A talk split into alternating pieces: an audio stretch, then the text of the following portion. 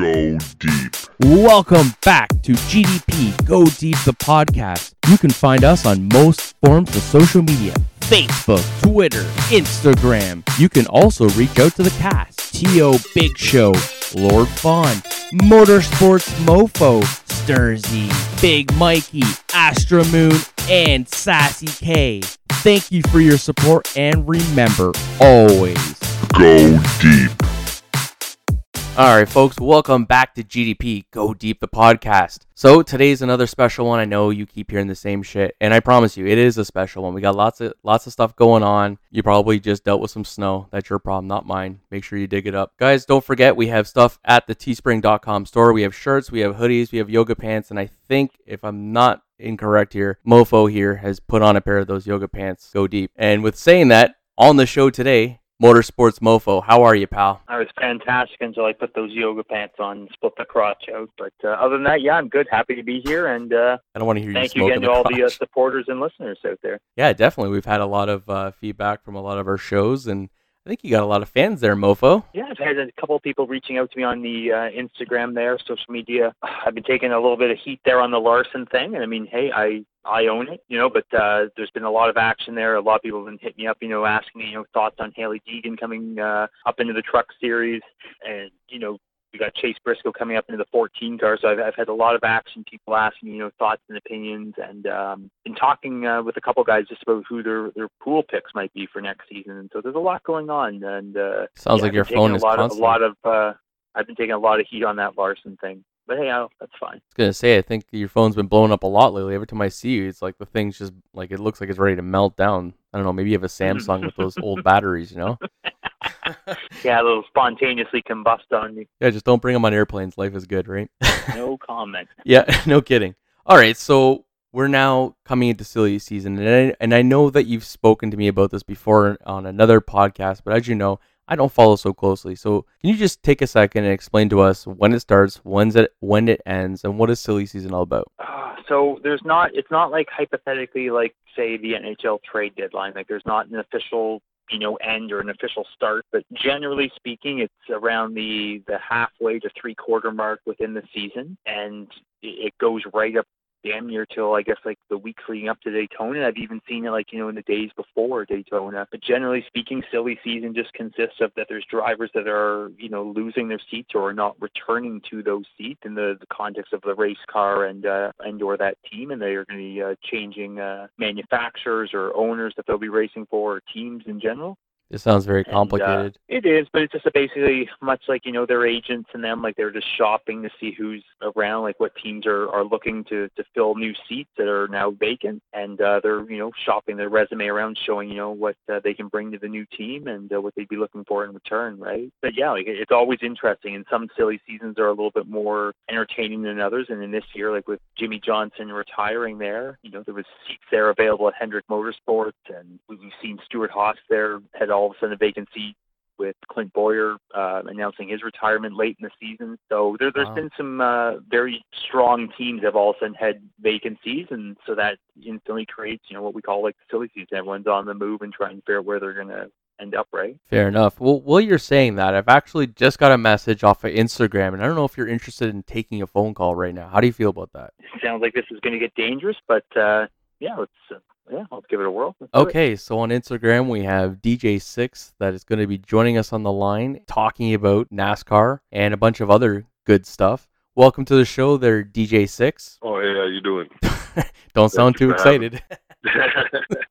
He's like, uh, Hey, yeah. DJ Six, welcome. oh, it's a pleasure. It's a pleasure. How you guys doing tonight? Good, good. Quick question there for you, just so we can kind of get a background of you. You know, what's your deal? Like, you love cars, you love old ones, you like new ones. You're a NASCAR fan. What's your deal? Uh, well, yeah, I mean, I'm not the biggest car enthusiast, but uh, you know, I've always had a, a knack for cars, uh, just the engineering and fast cars. I love fast cars. You know, old schools are my heart, but I love, I love, I love race cars. Been watching NASCAR with my uh, stepfather since I was probably about seven years old. Oh wow. NASCAR, Indy, so Probably been around a while. Like I'd peg you uh, mid 30s, I guess. Am I wrong? Mid 30s, I peg you. So I mean, you've probably been uh, watching since like the early Gordon days, something like that. Then. right, right, yeah, yeah, early. And then you said you watch IndyCar. Who was your IndyCar guy? Well, I mean, I'm more commercialized, so Vettel. you're talking Formula One now, son. Um, yeah, no, I'm not. I'm not much. I'm not much of an IndyCar guy, but I always remember watching, you know, with uh, love uh, for Paul Tracy. Um, obviously James Hin- Hinchcliffe now, um, you know, another fellow Canadian. Um, I have a problem though, just as a sanctioning body. He broke a, he broke a record recently, I think, right? He, again, I'm I'm not the person to Oh, well, yeah. ask there. I'm not a big IndyCar guy, right? But like, I mean, I, I used to watch more. Um, again, like when Paul Tracy was going, I would go to the Toronto Indy and watch them. I've been to Indianapolis. Um, I respect obviously what the guys do, but Right. uh, I, I have a problem with them as a sanctioning body, and that I think they should have went to Halo bars much earlier or some sort of device. Just, I mean, after Justin Wilson was killed there at Pocono, that's when I finally sort of cut that off. I think that death could have been prevented, and then frankly, the speeds that they carry on the ovals, as much as it's exciting to watch at home. Um, after being myself to Vegas and being uh, going for a tour out on the track and seeing where Dan Wheldon was killed, I I don't personally think they should be racing at that speed on an oval. I compare that to if you're ever familiar with woodboard racing, and if you're not familiar with woodboard racing, you'd have to look it up on YouTube or on you know Google it up. Sounds like There something was you'd find on guys back in the early 20s. yeah, really.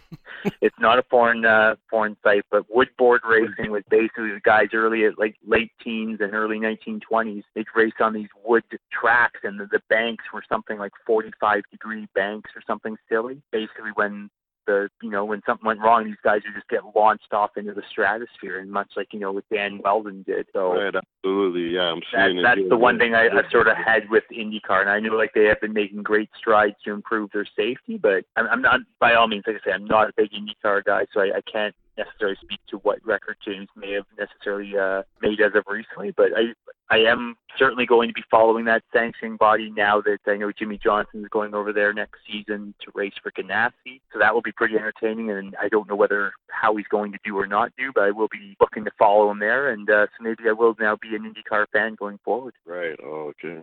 So DJ Six, we talked about Danny. Larson. I don't even know. I think it was back in April. Maybe it was June. It was probably June, and him dropping um, a very famous bomb that cost him his seat in a particular car. But now he's driving again. So I kind of was wondering, and I think Mofo was wondering definitely. What is your opinion on what had happened there?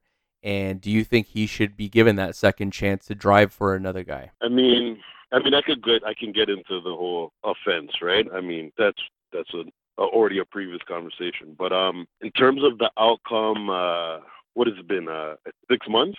Six months. He's reinstated now. So I mean, I mean, it's just my thought. My thoughts on it is like I know that it's hard to really gauge. Like when when you're one of the upper management in in uh, NASCAR, it's kind of hard to gauge. Okay, what is the punishment for certain crimes when it's setting a precedent because it's like probably the first time something like this has happened. But I mean, when I heard the news that he was reinstated, and I kind of checked my watch and I realized, oh, we're still in 2020. I was like, ooh, it's kind of. It's kind of a little, it's kind of, it's a little bit early, Yeah. a little bit fast, right? I mean, obviously, there's things we probably don't know behind the scenes. I think I read that uh, he's, they've taken different steps, uh, some sort of uh, community work, or he's doing things already in the in, in the background to kind of already show his uh, remorse, and I think he's taking steps uh, to kind of build the build the bridge, like uh, to closing the gap, right? And Yeah. uh, bring up more awareness to uh, what he did and how that's wrong and how there's no place in that in NASCAR. But I mean, the transparency is not too great, right? So I kind of felt a little disheartened from that because it's not really explaining in detail what it is that uh, steps that he took, but also the timeline. It's like, ah, that's kind of. I mean, okay, yeah, he didn't drive this year, he didn't drive this summer, but I mean, this already was kind of a funny year already. Yeah, Right. COVID interrupted everything. So right, so I mean, the pandemic, like, so I mean, everybody's kind of not in their normal thing. So for it to already say, okay, yeah, we've already disciplined him and we're reinstating him, and, he'll be starting uh, next season. It's kind of like when you're being punished for something, you have to suffer or feel the consequence of you not being comfortable with the privileges that you have, right? Notice I use the word privilege. So the fact that this is already an off year and then they're basically claiming this year that's his penalty, I kind of feel like that's kind of not enough. Like, I mean, I don't want to be taking food out of anybody's mouth, right? I don't know what he or he supports, but still, in my own opinion, the timeline it, it just doesn't quite feel that long enough, especially because it's not too transparent what he's doing and what these steps are Yeah. to to build and and and bridge these gaps, right? So DJ Six, what kind of steps if you were I don't know if it's a commissioner for NASCAR. I'm not positive. This is a mofo thing, but what kind of steps would you take if you were running the reins at NASCAR in, to a ensure that this would a not happen again, and b to show what has been done or the work that's been done to prove that this individual deserves that second chance. Well, okay. I mean, as the owner, right, you don't really have control over what uh, companies want to endorse you, right? But um, some sort of influence with the endorsement. Don't get me wrong; he's already suffered pretty um pretty bad. I think he was with one of the top endorse. I think he was with like McDonald's or one of them. But He, I mean, he had McDonald's, he had Chevrolet, obviously sponsoring him. He lost a number of like big sponsors and damn near instantly. So I mean, especially McDonald's. I mean, that there, I'm not sure um, the dollar figure that would have been attached. I mean, I know that to be on a Cup Series team, I've read that it's about 30 million a season if you want to sponsor for the whole. You know, to run a, a cup team and everything and sponsor for that. We're we're not talking about like a you know a rinky dink mom and pop shop here that's trying to make a sponsorship. And, you know, you've got McDonald's that's a global sponsor on your car. That is some big dollars attached That's a to that. monster. absolutely.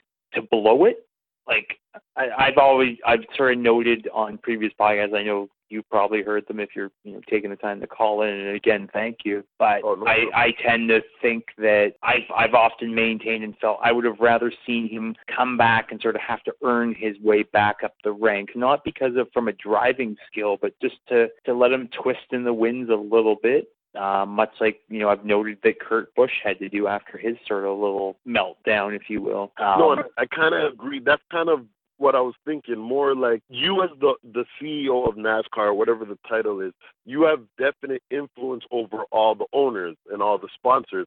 I say some sort of uh, regulation uh, will drop you as a sponsor to the sport if anybody is signing or giving any sort of uh, bursaries or any kickback uh, to his team or family over a course of it has to. I mean, it has to at least reach a year. You know what I mean? mhm. Like it has to I be at least one year. And Definitely. and don't get me wrong, his suspension happened at, if I'm not mistaken, it was the beginning of the season.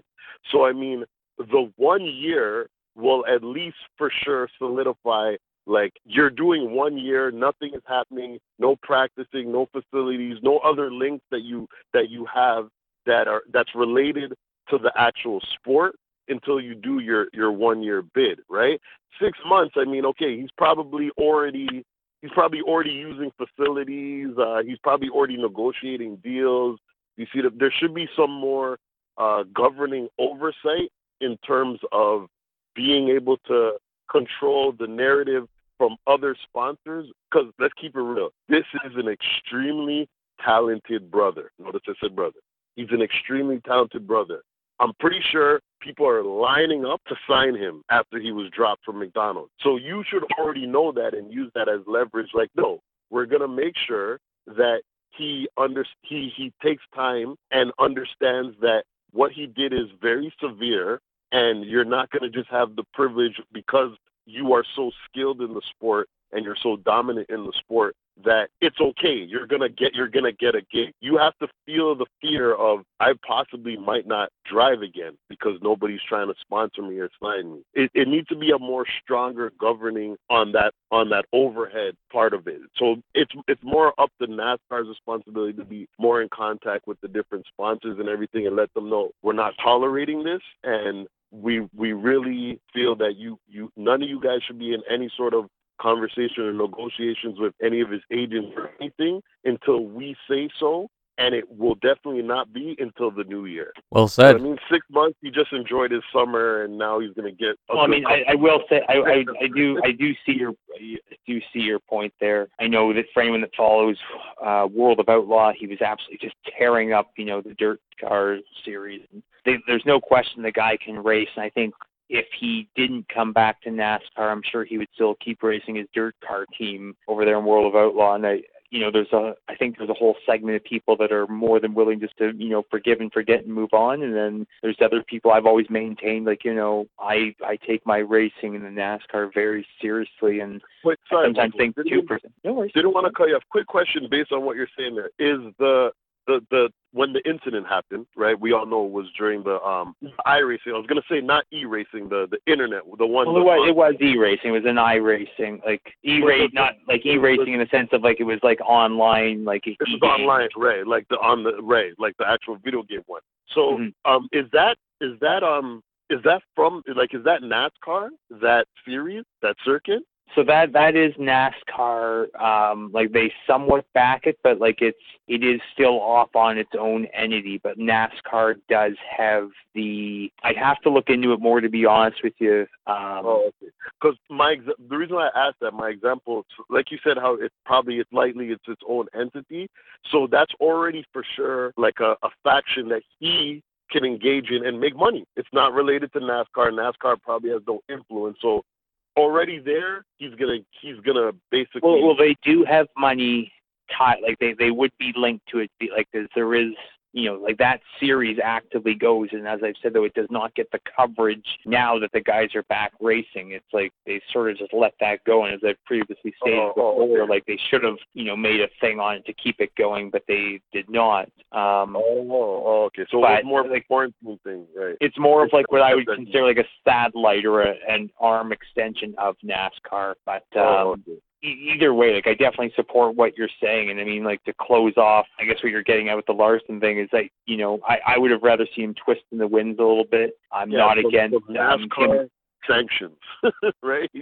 Some sanctions for the. I, I just I, I definitely think going forward NASCAR has room to grow on that. You know, but I mean, sometimes we learn through mistakes and uh Right, it'll cer- it'll certainly be interesting just to see see what what happens in the you know in the seasons going forward. I mean, I know especially now you got Michael Jordan coming into the the sport there joining up with Denny Hamlin, so that's going to be pretty big and it's going to bring I think again another sector of fans that maybe liked watching Michael for his basketball or a little bit of the baseball when he was with the Sox.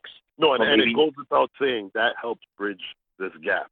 Yeah, and I mean, may but I, I think also like along with bridging that gap, it's also going now to to bring a segment that people of they're going to to demand that we see that we see changes in this too, right? So it'll um, it, it's go- it's going to be interesting going forward. But like the the Larson thing, I don't know. It, it's going to be. It, I would not be a bit surprised when he comes back if you see a array of cheers, but then likewise an array of Boos. um, boos and and really disgruntled people that are not pleased with what they what they're seeing. So it it will definitely be interesting. Yeah, no, for sure, for sure. But as as as everything, time always heals things. Times always changes things. And I was think I was giving you the example uh, with basketball with LeBron James.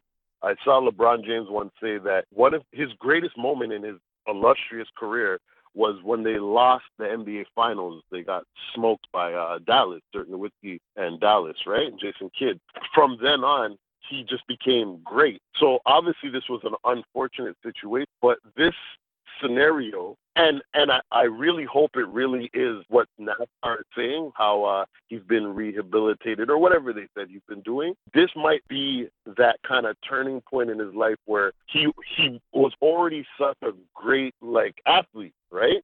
But this thing might actually make him even elevate to that great person. I would right? definitely say that that he, it might help him grow in in terms of him as a as a man and him as a, an individual within the sport. And you know, again, like I'm more than happy to see him come back so that I can see as a fan how much he has changed or how much he has done to improve. Because I've had the Right. pleasure of meeting him that. once. And that being said, though, thereafter the meeting the ones uh, other uh, ever since then meeting him, like I met him at his very first ever Cup race. Ever Wow. since then, though, I've been slowly disappointed by different little actions Uh, I mean, again, though, I take my NASCAR and, and the, the these sort of things very personally, so maybe I'm overanalyzing it. But I, I am looking forward to seeing when he comes back how he has changed and what he has done to change as a driver and as like just a, as an individual on uh, a more personal basis. So it, it'll be interesting, and uh, you know, again, by any means, like you want to reach out to us again, and I, you know, thank you for following. And again, um, definitely make sure you keep in touch. I, like I'd love to, you know, delve into this conversation when we get back into uh, Daytona there in uh, February. Oh no, absolutely. You guys are great too. I love the show. Thanks, there, Absolutely. DJ Thank- Six. thank you, we man. really appreciate it, buddy.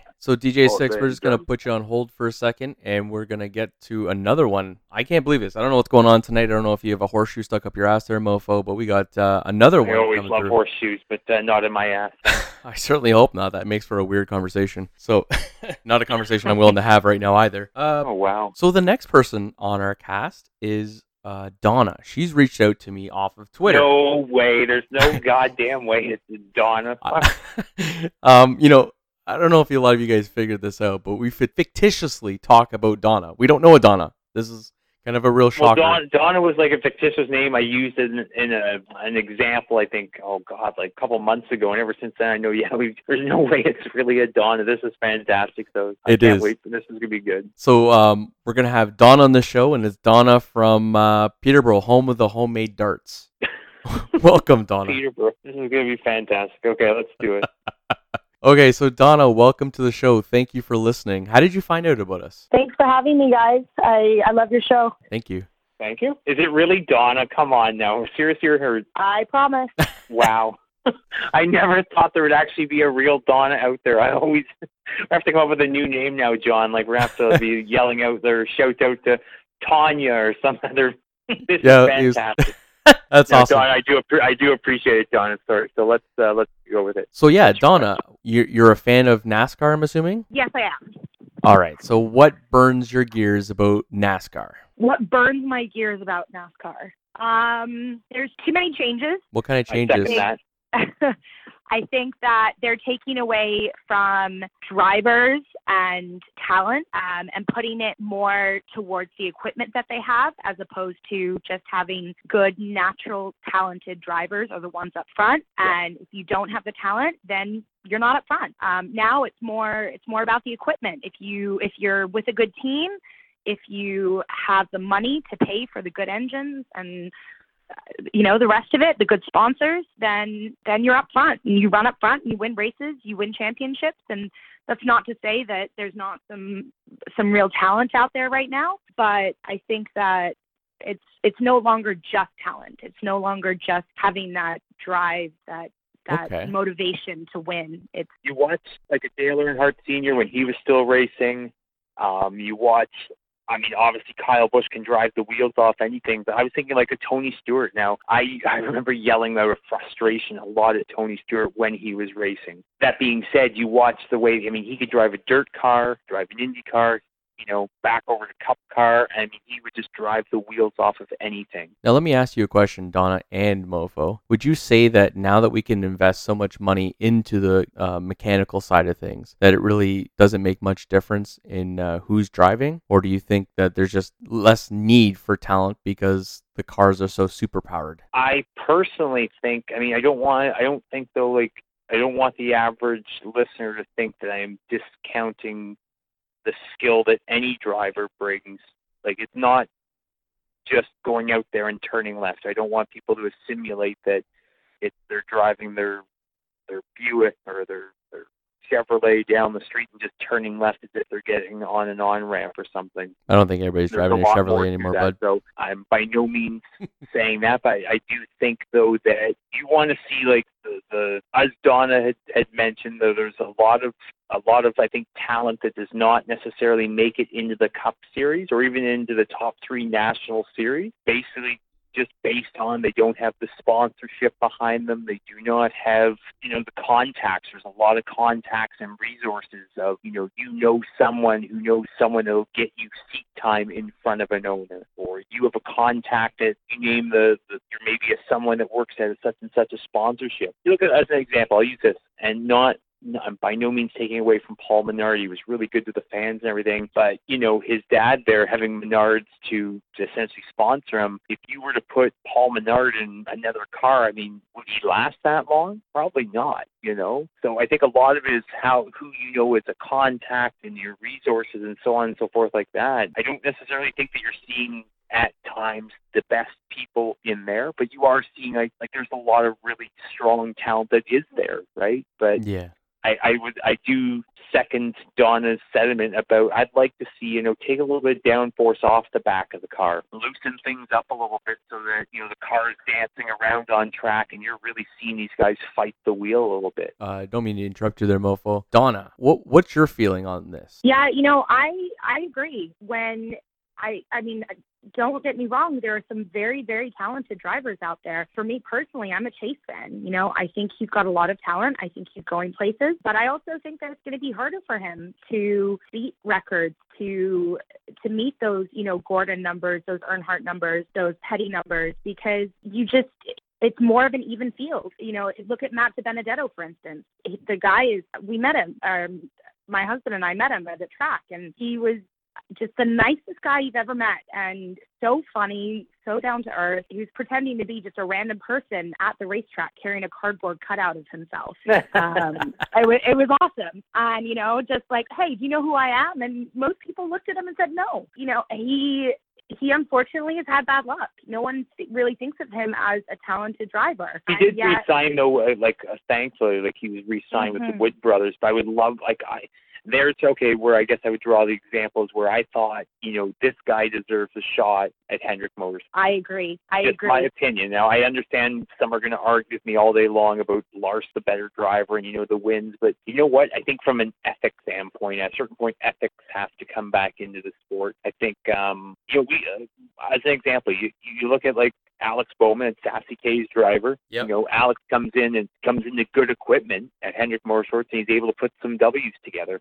So I'd love to see Matt DiBenedetto, or much like you know a Martin Truex Jr. finally you know get you know going there with Furniture Row Racing, starts getting some wins, right? Mm-hmm. And then you know, and then over now at, at Gibbs, and but I'd love to have seen Matt DiBenedetto um, again. Great to the fans, great on social media. I would have loved to have, I think, have seen him in the five or in the 88, 48, whatever, you know, switch the numbers around all you want, but still the same equipment. Put them in Hendrick equipment. I, sorry, I, I'm not to cut you off there, Don, just wanted to get that in. I, I do think, though, that, again, there is another example of a guy that you know deserves a, a really good shot. I mean, don't be wrong, nothing wrong with the Wood brothers, but I think that I, I'd love to see what he could do in some really top-notch equipment. Oh, I agree. That answers that. And a Chase Elliott fan, by the way, congratulations on the championship. Thank you. I appreciate it. I think we're going to get another one next year. We've got uh, a lot more of the road courses. Everybody knows Chase dominates at those road courses, and so I think there's a good chance that he goes to goes to the Final Four next year and can pull out another championship. The, the thing Which is, would put him like, on par with Jeff Gordon, by the way. now it's like it, it would be good. Like I have no problem seeing him. uh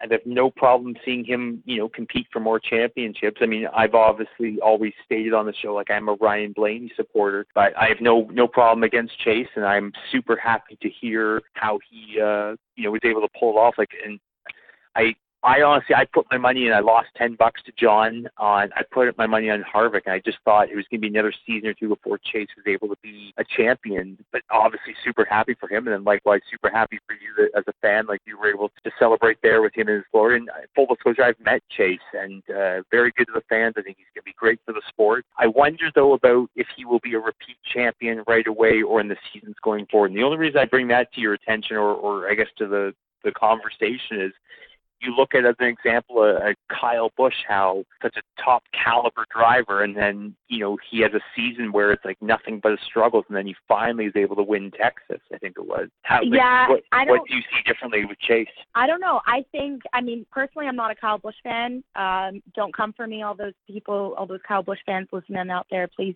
don't Nobody come for likes me. the dirty bush. I, I I don't like him. I I think he's arrogant. Um, I I I I cry when he wins.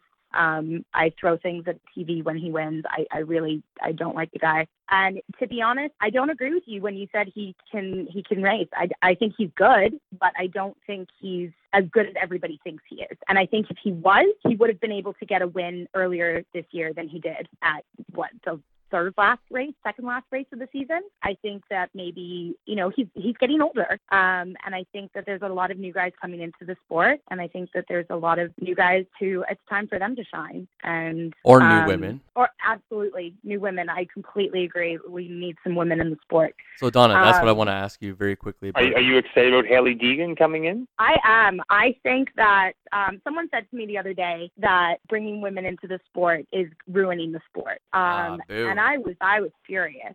Um, now, why were why did they feel it was ruining the sport by bringing women in? I think they just think that women can't race as well as men.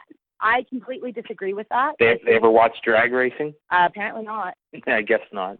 Continue. um, I, you know, I think that I think yeah, absolutely. People underestimate women. You know, Danica Patrick was was in the sport for a long time. She moved on to Indy, but I think that she represented well. I think that she, you know, she yeah, she could have done better, but. It, it's been a man's game for a long time, and I think that it needs to be it needs to be shaken up, and I think some women need to get in there. I think a lot of the drivers who are, you know, having kids, retiring, things like that. Um, for instance, Jeff Gordon, his daughter is driving, doing I think dirt or midget, quarter midgets or something like that. And, you know, they may want to follow their father's footsteps. I don't think that they're going to I don't think that they should be excluded from the sport or put down because they're women. I think that they should be given every opportunity to be able to get good rides and uh and be able to show their talent. I, I do think that there's definitely room for improvement within the sport.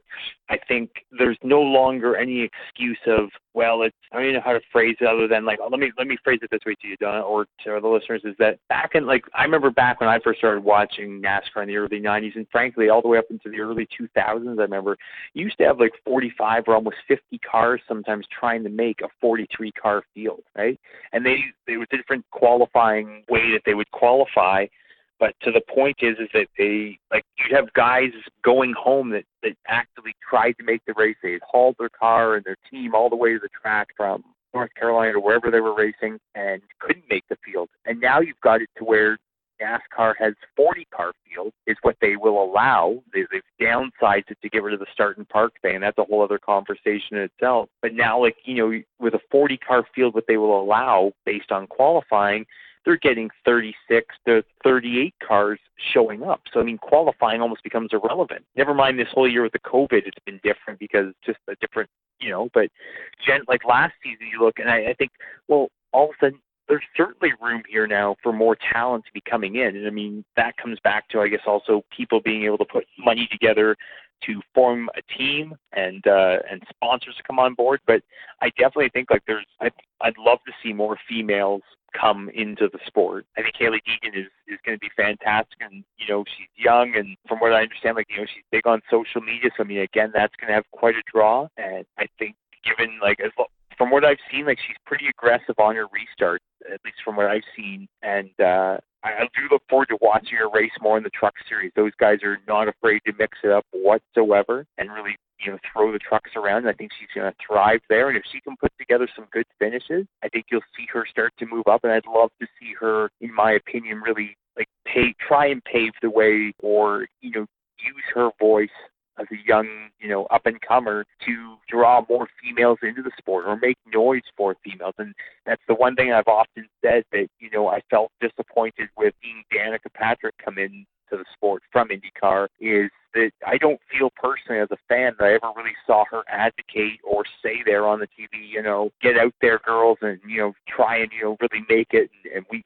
that, that that's again maybe that's being a little too hard on her, but that was strictly my opinion of Dana because I thought she could have done a better job. And I'm hoping that now with Hailie coming in, that you know she will be able to encourage and uh, get young females out there and going because I, I do believe like there's a lot of talent. I mean behind the wheel. I mean, I've seen tons of females. Anyone that drives the 401, I've seen tons of women that you know you'd swear they're on the last lap at Daytona the way they're zipping in and out. So I'm sure that you could put other females behind the wheel of these Cup cars, and uh, they would be just as good. And as I know, John and I talked on a number a while ago. That generally speaking, a lot of women are often lighter than us guys. You know, we're just that's just the simple mechanics of it. And you know, in in racing, power to weight overall is you know is key. I don't. I think it would be a benefit for teams to look at women and say, "Hey, we want to bring them on board from a sponsorship aspect." Well, you, I think like, it a- just grows the whole market as a whole. Like there isn't just one gender in the world, right? So I think Absolutely, that it would be ridiculous to ho- lo- like you're gonna lose out on a big part of the world's profit right there if you're not including women. It's got to be more inclusive, right? And I think that's what it kind of comes down to. But quick question for you there, Donna. In 60 seconds or less,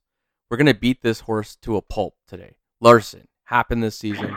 What's your Jesus, feeling, real quick? Uh, my feelings on Larson? Yes. Okay, I think that the incident happened because unfortunately he has used the word before. That's not something you say as a first time. It, it's a vocabulary that you're used to, um, and unfortunately, I think that's a huge problem. A huge problem nowadays that needs to be addressed. And I think more people need to understand the history behind it um, and the history of why the word is so powerful and why it's so wrong. But I think that everybody needs to to stand up and say that you know this is not the right thing to say, um, and not just NASCAR, not just you know certain people. I think everybody needs to say this is wrong. I also you know believe in second chances. So if he truly is remorseful and he truly understands what he did is wrong, then I don't see a problem in giving him a second chance. Um, I think you need to learn from your mistakes. I think he's young, and I, I honestly think he made a mistake. Um, I think he regrets it, but I think it's it's a mistake that way too many people make way too often. Fair enough. Well, Donna, I just want to take this quick second and thank you for being available for this uh, podcast. It, it was really uh, nice to get a different opinion. Donna, I'm honestly surprised that there was a Donna out there. So I am. I do want to second that thank you as well, and uh, thank you for listening. Actually, thank you for showing the support, and uh, make sure, yeah, you give us a follow there, and uh, you know, definitely anytime you want to reach out again, by all means, we'd uh, happy to have you. Thank you. Of course, thanks for having me. Thanks for. Uh, I'm glad I could show you my face and in Donna's out there. Big up to Well, Donna's. we're we're gonna find a new name now, Donna. Don't you worry. We won't. Uh, every week we won't be hammering the, the Donna name anymore. We'll find a new one. Don't you worry. We're coming after I you, Joanna. it. I appreciate it. thanks, guys. Take Thank care, you. Donna. Now, you know what's funny, Mofo? Your face. Uh, you know, besides that and the ugly look on Ronald McDonald's face when people drop the word wrong words, um, Oh wow. is that there's one more person that wants to talk to us. find this hard to believe, but uh, at the rate I'm going, I'm already being roasted. So uh, what the hell? Well, yoga pants and rotten Ronnies. Here we go. So the Oh, next rotten, rotten. person, sounds delicious. our next person, sent me a message through email, which I have. I thought email was pretty much dead. I mean, I always tell everybody, you know, go deep the podcast at gmail.com. But when I got this email and I responded back, and we've had a little bit of correspondence, we got Patrick on the line. This is Patrick69 at gmail.com. I'm not sure what the 69 stands for. Welcome to the show, pal. Hey, how's it going, guys? Patrick, are you by chance the same Patrick on Instagram that's been messaging me? You were in, I want to say, is it Florida? Uh, yes, it, yes, it is. Wow, welcome, man. Okay, That's welcome. excellent. Nice to talk Thank to you. you. Been So- talking there now a number of months, and all I know this is going to be a barn burner. Oh, it is. We're gonna burn the wheels right off. Okay, so you wanted you wanted to talk to us about NASCAR. What are your feelings about this present se- uh, season that just passed? The season that just passed, like, it's obviously nobody predicted what was going to happen with like COVID going around and um, the iRacing and them having to catch up on the schedule and you know racing twice, sometimes three times in one week. Um, must have put a lot of strain on the teams and drivers to you know get the cars ready, not just for one race, for two races, and only bringing one car to the track, and then you know to have to drive back to the team shop to get ready for to go somewhere else the next for the next week. So there, there must have been more equipment going around. But um, kudos on on all the teams and on NASCAR and how they handled that uh, to catch up that fast. In the matter of I think six seven weeks, they caught up. Even with a rain delayed race, and I think they raced uh, twice in the matter of three days. So, That Patrick- I give them kudos for. Um, how everything played out. There's a couple of things that could have changed. It is what it is. I'm not gonna I'm not gonna bicker about it. What do you think of the Harvick thing? Because I, I know I know you and I I met I remember messaging you and saying like oh god there was probably like six races to go. I remember like messaging you specifically saying like Harvick has got this in the bag. So when when Harvick was eliminated, I'm just curious like what your thought was on that. I, I I had a feeling he was going to be in the final four. I thought Hamlin was going to be eliminated. Um, but I think that race at Texas, um, I think NASCAR made a bad call. I don't think they should have raced that Sunday. Um, I think if Harvick didn't hit the wall because of the track being wet, I think uh, that race would have changed direction. Yes, he had a bad race at Martinsville, but I think he would have still been in, but only by a couple points. The, Now- the one thing I would though argue though with Patrick is so everyone went out on that track and the track was wet. yeah, Everyone that, that- you know starts any race really is starting under the same parameters as I- the next that- guy. So that I I do. I- sympathize. I think it was just bad luck, bad timing. Everyone had that thing,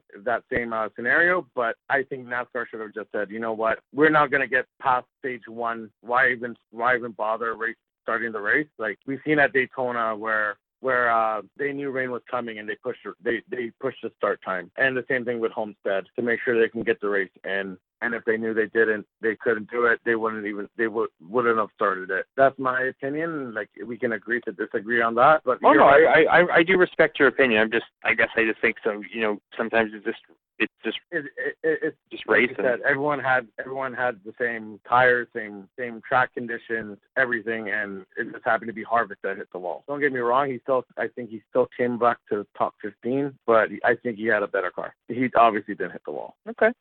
I yeah, we can agree on that. Harvick being not in it was a b- big shocker. I think if Harvick was was in it, I think he could he would have been the car to beat at Phoenix for sure. We all know Harvick's uh, status. I was just gonna say that they call him the closer. yeah, absolutely. He, he won, I believe, six races in a row at Phoenix. Oh yeah, like I know in, in my pool, I like it used to be a no-brainer. You were picking Harvick to win. It was just a matter then of picking second and third. You know, Yeah. talking about like Hamlin there, I feel it was his championship to lose. Oh, it, And it, then it I think was. anyone that you know, I don't know, man. I I, I feel for Hamlin because I think he's a good guy and you know, good for the you know, good. He's a good role model. You know, what I mean, he's always sort of kept himself out of trouble, generally speaking. And I look forward to seeing what him and Michael Jordan are going to put together as team owners. Uh, Yeah, that's going to be very interesting. Yeah, but I do definitely wonder now if you're ever going to see Hamlin get a championship. And I only say that because I do feel that he has off second. He was in the yeah, he was in the final four last season, and he was Yeah. in it again this one. And it's like I, feel like he had the opportunity to capitalize. And he did not got to take away from any of the guys that he was racing. I mean, obviously Brad is one hell of a race car driver. Chase is, you know, very much still developing and up and coming. I think it was Hamlin had like the most dominant season by far of all three of the guys that he was racing against, and it was his, as far as I'm concerned, it was his to lose. Yep, it was. Um, and it, it's really too bad, but I mean that's that's racing, and I think also it, it demonstrates, you know, that how difficult it is to win one of these. So yeah, I just wanted to put that in about Hamlin. Uh, shouts out to him, but I, I do feel it his to lose on this one. Well, I remember last last year when he was in the final four, the they put tape on the final pit stop and he overheated. This year he just didn't have the car to handle, and I believe it was ten years ago when it was him, Johnson, and Edwards. I think I don't know which championship it was for Johnson, but I remember he spun out on the backstretch by himself, coming off turn two at Homestead. hmm So I mean, he's had his multiple chances. What I almost what, feel like he's uh, like a modern day Dale Earnhardt in in the sense of like try, Dale trying to win Daytona and how many Yeah. times he was so close, he was right there, and or he had won it in various other facets per se, but he just couldn't quite get the real Daytona 500. He would win like the 600 or he'd win you know this or that, but when it, or the Pepsi or sorry the 400 I should say, but uh, when it came to winning the Daytona 500, it uh, it just couldn't materialize. There would always be that you know something would go wrong. Just a matter of what. And I think Denny Hamlin is then you draw like the parallel across. Mhm. You know, I, I don't I don't think it takes away as Denny as a driver. I think when you look back on Denny Hamlin's career, um, how successful he's been with Gibbs and FedEx and all his sponsors, liked by the fans. I don't have an issue there with him. I just I was a little heartbroken there, just in the sense of, and I have nothing against Chase by any means. Like I'm, I'm totally happy that Chase won it. That's cool. I know, like a lot of people I know um, locally up here in Canada were, were all over, like, oh, Chase won, and they were super excited for him. I know he, he got his first Truck Series win up here in Canada. I'm not sure if you saw the race or not, uh, Patrick, but he. So I, we, we do have a, a big love for Chase Elliott up here as well, uh, north of the border. But I do maintain that, you know, I was a little heartbroken to see Denny not pull it off, but by any means, I did not bet on him to win either. So take from that what you will, right? Yeah, for sure. I think the only uh, person from NASCAR I've ever met is not even actually from NASCAR, but from Disney, and that was Lightning McQueen. Just throwing it out there. It's not a big deal. you sound like my four-year-old. I was super excited, but he didn't talk back. Prick. Anyway, sorry. Go ahead. What do you think there about Daniel Suarez there? Daniel Suarez, um, I think I, he he's talented, but um, I think he's had his shot multiple Okay. times now. It hasn't developed. Now let's see. He's going to a brand new team starting next season. Let's see how it goes. Well, he's And going over to get- Chevrolet, so I wonder if you're going to see like, cause I'm not sure what like he's going over to uh what is it Trackhouse Entertainment I think Trackhouse Entertainment Group as far as I understand. I remember reading Yeah. on NASCAR, so he's going to be a Chevy. Which satellite is he? A, and he going to be like a satellite team? Have you heard or? I'm not sure. I, I, I think it's going to be something to do with something to be with RCR. Yeah, so a satellite team essentially of RCR. So, I mean, I, I, I think the RCR is going to give them the cars, and the chassis, and so on. Um, let's see what happens. It's a brand new team. I, I don't expect them to be up front first season with that team. Like we all know, the first year with a new team sometimes can be okay, sometimes can be better than okay. Sometimes they just have a terrible season, but they know what they're getting into. Uh, let's see what 2022 brings when these new uh, new cars come in. Um, what do you think of the new cars? The new cars, um, I'm not too keen on them. You know, when you change tires, it's more turning more into an F1 car with one lug, one lug nut pretty much, versus the five now. Um, the rear diffuser um, to keep it stable on the back, like you're just making it glued to the track now. You're taking you're taking it away from the drivers, and every and everything's supposed to all the parts are supposed to be pretty much made by one company, and same with the chassis. I think No, like, I think that's their means of trying to like streamline the operation to bring costs down. But I do agree with you, Patrick, there because I know as I've mentioned you online, I've always said like when we've talked a little bit about the Formula One stuff, I've always said like I appreciate more watching the stuff in the 70s and 80s vintage footage of Formula One where they had these smaller rear wings, wider tires, less downforce on the the back end of the car, and how you really watch these guys manhandle these things around, you know, the road like obviously the road course racing uh, Formula One is, but transfer trans carry it over to NASCAR in the sense of you know I'd like to see them take downforce off the car, watch Yeah. these guys really mix it up, and I, I I don't know I'm not I don't. I recognize, you know, people are going to say, well, you know, Mofo, we had to get away from carburetors in NASCAR. We're going modern with fuel injection. And in my drag truck, like I run, I run fuel injection now because it's just was easier to, to work on and that than messing around with the carburetor every time. So I certain things I don't mind seeing them, you know, develop along and bring into the modern era. But then other things, it's like if if I wanted to watch something handle so smoothly, it's like a you know skating on a, a sheet of ice. You know, I'd watch. I want to see guys really mix it up out there, beat and bang, and really you know see the car you know come back. You know, not so much wrinkled up, but I want to see that that thing's actually been out on track and you know been mixing it up with the other guys. I so I'm to hold my reviews on like what I think the 2022 car will be, but I know like there's been a lot of rumblings online, like yays, but as well as nays. So like it, it do it, it it's going to be interesting. I know going back to something uh, Donna had said earlier.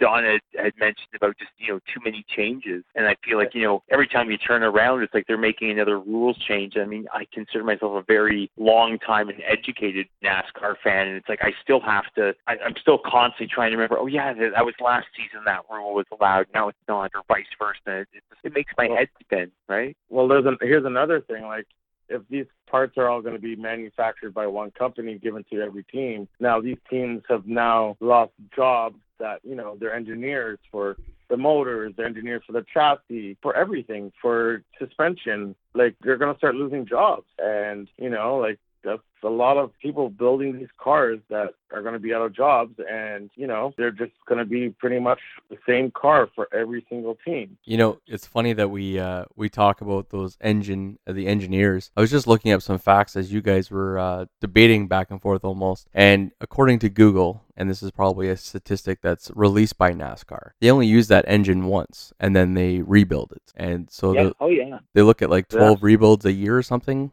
or something in that case. And then i, I wanted to kind of go back to something we talked about before there uh, mofo where we had discussed um, you know the most winningness uh, manufacturer. Unfortunately i have to agree that you're right with chevrolet. It hurts my feelings. Like i'm just looking I'm, I'm glad that you're weeping a little bit, but this is something I've known long. 39 titles for chevrolet and 16 for ford. Good news is dodge is probably third sorry You know, Well- though Dodge is you got to understand though Dodge is not actively in NASCAR. Um, I've heard rumblings that you know they might get back into it. As far as I'm concerned, Dodge should be into it. You've got Ford in there with their Mustang now, Chevrolet with their Camaro. They should have a challenger in there. But that being said, it's funny how even though they say okay we're the new Ford Mustang body, you know, the NASCAR version, they still all look, you know, the or the Toyota Supra is even better. It's like, well, they still all generally still look the same style bubble. If you were to line up a Camaro, a Mustang, and a Supra in a parking lot, you know, any Tom, Dick, or Harry would stand there and look at them and say, okay, well, they're all different shapes. You line up three manufacturers NASCARs, and you know, yeah, the, the graphics on the thing are maybe a little bit different nose or C pillar, but other than that, I think I don't know. I, I feel like in my head the the heyday of NASCAR I feel like was anywhere from the the 60s up until the early 90s. I feel like in the early 90s when you started seeing like the two car teams and stuff like that, but you could that was fun, and then you you'd look at them though and you could tell oh, that's a Lumina, or that's a Buick over there, right? Definitely. Now you're looking at them and they all look so much the same, and everything is so streamlined. I don't know. That that's. I mean, don't me wrong. I'm still going to tune in and watch, but like I, when I think back, I do think I've seen better. I, I think there's been choices that some choice. I mean, that being said, every every fan that we talk to is going to be subjective, John, on on what they think is makes the sport better or worse. Well, whatever their I mean, this is strictly only sure. my opinion, right? But I I do think that like NASCAR has really got to work on a couple things. I think they need to work on the fan experience, the fan to the driver experience. And I, I know as uh, you know, it was mentioned earlier here by Patrick that you know sometimes they're racing multiple races in a week. I think you know, so we've often talked about you know maybe they should get back to or start doing midweek midweek features. You know, like a Thursday night and a Saturday night race. You know, I um, don't see why there would be a problem, especially with other sports not really running the same schedules themselves. It would open that market up for them maybe a little bit more. You know what I mean? the thing is though is like compared to other sports is it's the dollar figure attached to it you go out you know okay as an example let's look at it this way i'm not like a hockey fan but you got you know you're in our case like here you got the maple leafs they go they travel to i don't know they're going to pittsburgh well okay so there's the, the hotel cost the travel cost other than that you're paying the driver or the the guys to be out on the ice and skate around and whatever, right? They come off the ice and they go home, and that's it. And now, that being said, if someone gets injured, there's obviously that to factor in. But now you have to think of it this way in the racing thing. So the travel cost, you've got, you know, much like however, I don't know whether the NHL teams fly in some cases, I'm sure they do. In other cases, maybe they just jump on the bus. I have no idea. I'm not a hockey fan, but you know, you're hauling. You've got the team hauler that's hauling all like you know wherever they're running it. So they're they're driving like they have to drive the car there, like on the truck. You got the rest of the crew members are being flown in. The drivers flying in, and they're used because of practice, qualifying, all that. They're usually there for two, three days. Uh, there's just a lot of logistics in making sure all 100%. the tools and all the supplies get there. And I mean, I suppose the supply thing would be much like hockey, but then all of a sudden, the, my main point is that if the driver gets injured, much like say one of the NHL guys gets injured, obviously that is problematic in itself. Well, yeah, because the when the difference NHL between guy goes- yeah. Into the boards and body checks someone, you know, he's body checking someone versus if a NASCAR driver or any race car driver sends the car into the wall, you know, you've just spent how many thousand dollars in damage just to fix that car. It's definitely a rich man sport. There's no question in my mind. But uh, I'm going to ask Patrick69 one more quick question before we wrap it up with you, my friend. In 60 seconds or less, we're going to beat this horse right to a pulp. I want to finish this off and never talk about it again. I hope we don't ever have to go deep on it again. But, Okay. Larson, this season, do you think it was handled well? Would you handle it differently? And go. The Larson, uh, the Larson incident. Yes, he, should have never. Nobody should ever use that word, um, ever in general.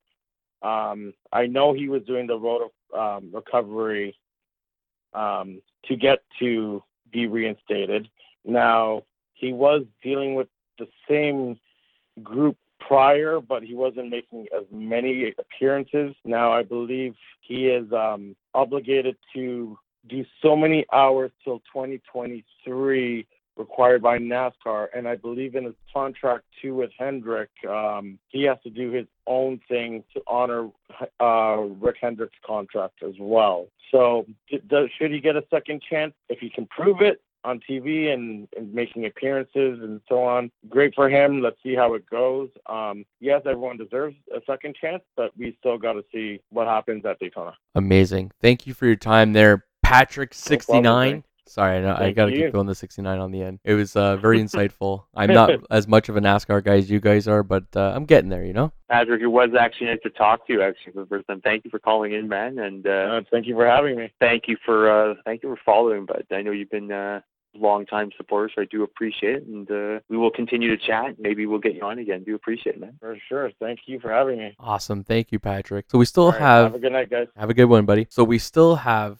uh, DJ Six on the line. Is there anything you wanted to ask him there, uh, Mofo, before we wrap this bad boy up? I, I would just I'm just curious, I guess, to uh, think who who are you gonna be cheering for next season? Next year, next year, I don't know. Next year, I've been seeing like in all circuits, just all kind of fresh young guys. A lot of the veterans are out here. Still, it's getting out of hand right now. When I was actually, I didn't understand uh, what you said about the amount of cars that are allowed on the track, and they actually decreased that. I didn't even know because the way it's looking, there's probably people on waiting lists. Is there is there a D league like uh, like you know the NBA has the G League or the D League? Is there a D Well, League you, of you've got you've got you've got like the, the truck series and the Xfinity series, and then you've got like the K and N Pro East and K and N Pro West series, and um, sorry, I missed it. The uh, the ARCA series. So you do have the various feeder seed series that do feed up to the Cup Series, uh, DJ6. But gen- generally speaking, I mean, you, you've got to have teams that are are looking for a driver. So even though like there's say open spots, like they're, they're now fielding 40 cars, or they have 40 car fields if they can fill it. Because right now it's been over the 38. If hypothetically DJ6 Racing started up and they were looking for a driver right, and, and Mofo right. standing there, then yeah, sure. Looking for, always Then looking yeah. for talent. No, but I because I understand. but definitely, it looks like there's a lot that's in and coordination involved in NASCAR, right? A lot of money and you know big teams and organizations, right? So I know they definitely, if you're recruiting, you want whoever is the the prime like the, the the new guy that that everybody that's been watching for the past little while. That's who's obviously getting snagged up because I guess there's only so much cars, right? Yeah, But, like uh, I mean, pe- people are obviously Like, watching these guys come through the ranks, and you know, the, there's team owners and essentially scouts, if you will, that are, are doing nothing but watching for No, but talent coming up. Is it's they're they're they're riding. What do you say? A truck? There's trucks. There's like a See, G League truck. You you've got like the Xfinity series, which would be underneath the Cup series, and then you've got the Truck series, which is at like the lowest rank of the top three series. Right, Below okay. trucks, you've got the ARCA. Yeah, I've watched a lot of that for years since I was a kid. Okay, so that truck series is like just like the G League. Essentially, Okay. it's like the feeder series on your way up. Yes. Oh, okay, so hold on. What about the motocross?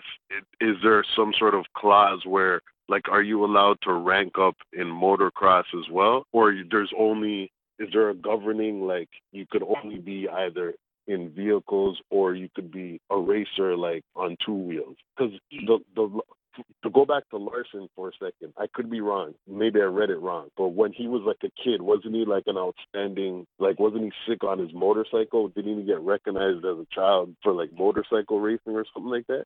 I could I'm- maybe, I could be mistaking him for something else. I'm only I'm not 100% sure to be honest. Like I only started watching uh Kyle Larson when he was I guess about 18, something like that. 17. He's already, he's already about to get into NASCAR at that point. Yeah, but like Jen, like I by then like I knew like he I, I remember like before Jeff Gordon retired, I remember Jeff watching or mentioning um Kyle Larson and that you know he he would be an up and comer and one to watch. I remember thinking like, okay, yeah, I'll I'll follow follow this guy along, and I did follow him along, and him and uh I followed him and Ryan Blaney both like you know coming up the the, the ranks you know from late teens, right? Right. and I did actively file follow sorry uh Kyle up until a few months ago when he, he Right, right. up right Right, and yeah. after that it was like I'm done with this Huh.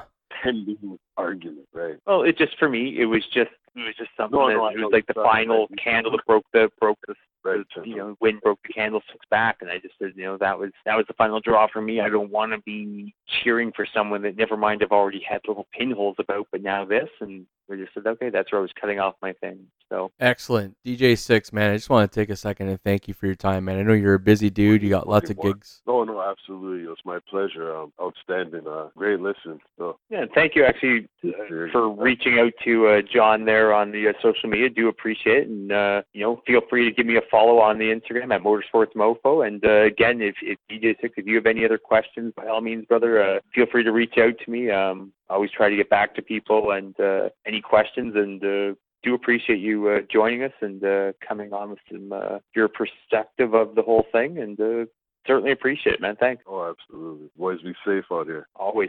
Try to make sure my wheels are dry, or if they aren't dry, at least they have lots of tread, you know? it's easier to go deep that way. Folks, please don't forget we have a store, teespring.com. Look up GDP Go Deep the podcast. We got t shirts. We got yoga pants that uh, Mofo likes to wear. We've got hoodies. We don't judge. Just come on down, follow the link at the podbean.com listing of the podcast, and you will see our link to the store. Click it, like it, follow, share, whatever you want to do. We appreciate it. Mofo, thank you for your time, man. It was it was a really uh, awesome time just talking to all these new fans or longtime listeners, really, and them being able to interact with us. Yeah, absolutely. And again, uh, look forward to the upcoming racing season there in 2021. And uh, thank you to uh, Patrick. I, I know we've talked a little bit there on the uh, social media, so it was nice to hear Patrick uh, give us a call then to find out if there really is Donna. so we've got to find a new name. And uh, DJ Sick, yeah, it was, it was a fun episode today. I'm glad uh, we were able. To, I think we will may have to explore this again, doing some uh, taking some calls. That was uh, definitely cool. And thank you again for uh, everyone uh, for the listening and the continued support. Yes, thank you for the support, folks. Don't forget that Mofo will always be on this show. He's got lots to talk about. We got used cars and stuff of that nature, motorcycles, all coming down the pipe. Now that NASCAR is done, we can explore other avenues. And with that being said, remember, folks, always go deep. Go deep. Welcome back to GDP Go Deep the podcast. You can find us on most forms of social media Facebook, Twitter, Instagram. You can also reach out to the cast T.O. Big Show, Lord Fawn, Motorsports Mofo, Sturzy, Big Mikey, Astra Moon, and Sassy K. Thank you for your support and remember always Go deep.